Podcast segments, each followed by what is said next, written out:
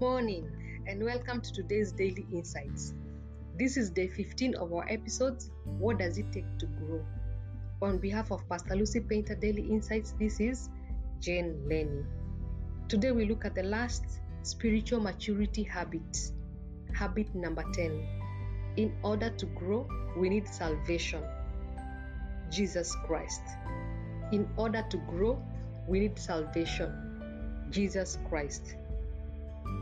In episode 1, we defined spiritual maturity as being like Christ. We got that from Ephesians chapter 4 verse 13, which says, "Until we come to such unity in our faith and knowledge of God's Son, that we will be mature and full grown in the Lord, measuring up to the full stature of Christ." That means that before we even think of growing spiritually, we need a starting point. The first step is salvation through Jesus Christ. In the book of Acts, chapter 16, verse 31, Paul and Silas answers the question of salvation as believe in the Lord Jesus. The Greek word translated believe in the passage is pisteuo, meaning to believe, put one's faith in, trust, with an implication that actions based on that trust may follow. Belief then encompasses more than just knowing about Jesus. One must also act on this knowledge, combining faith and trust and acting on it. Salvation also entails repentance, a sincere willingness to radically change our behavior. Mark chapter 6, verse 12. So the disciples went out, telling everyone they met to repent of their sins and turn to God. You find that also in Matthew chapter 3, verse 2, chapter 4, verse 17, Luke chapter 13, verse 3 to 5, and Acts chapter 2, verse 38.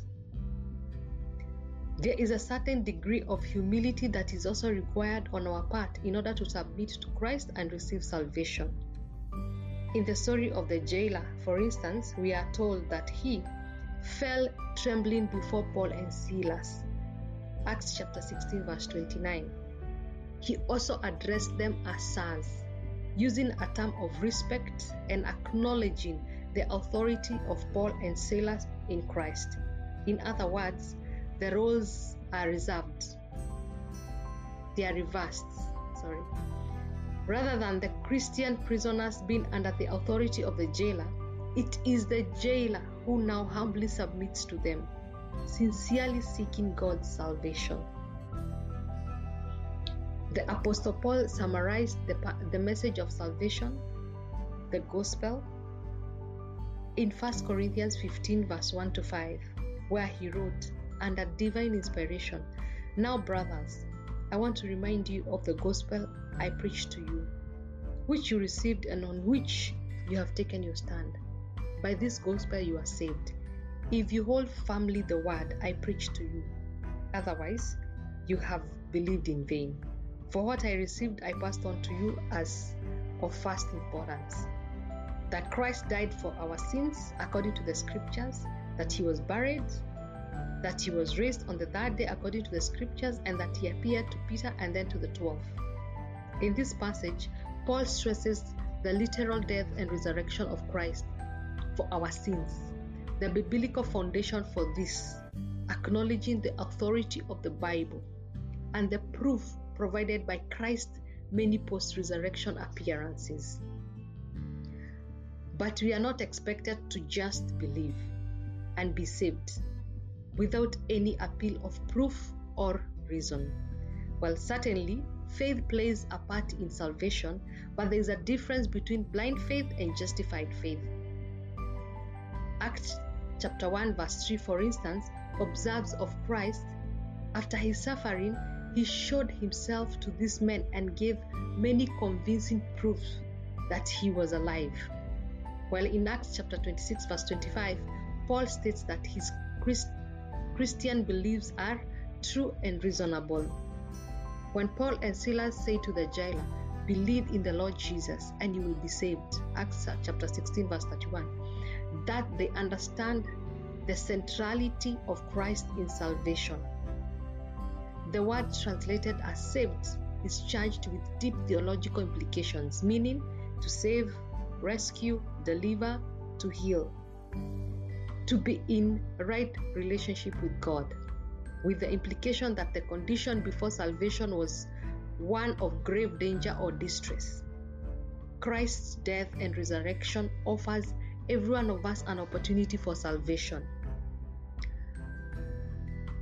1 John 1 9 If we confess our sins, he is faithful and just to forgive us our sins and to cleanse us from all unrighteousness. This morning, I want to ask you Have you confessed your sins? Do you believe in the Lord Jesus Christ? Do you believe in salvation? If you believe and have never confessed your sins, please pray with me.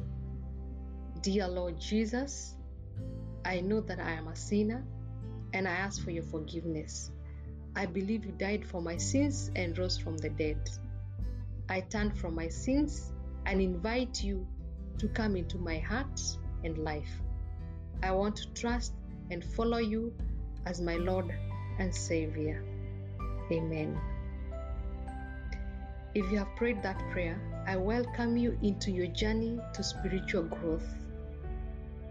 Go back and listen through the 10 habits that every Christian needs to develop in order to achieve spiritual maturity. God bless you.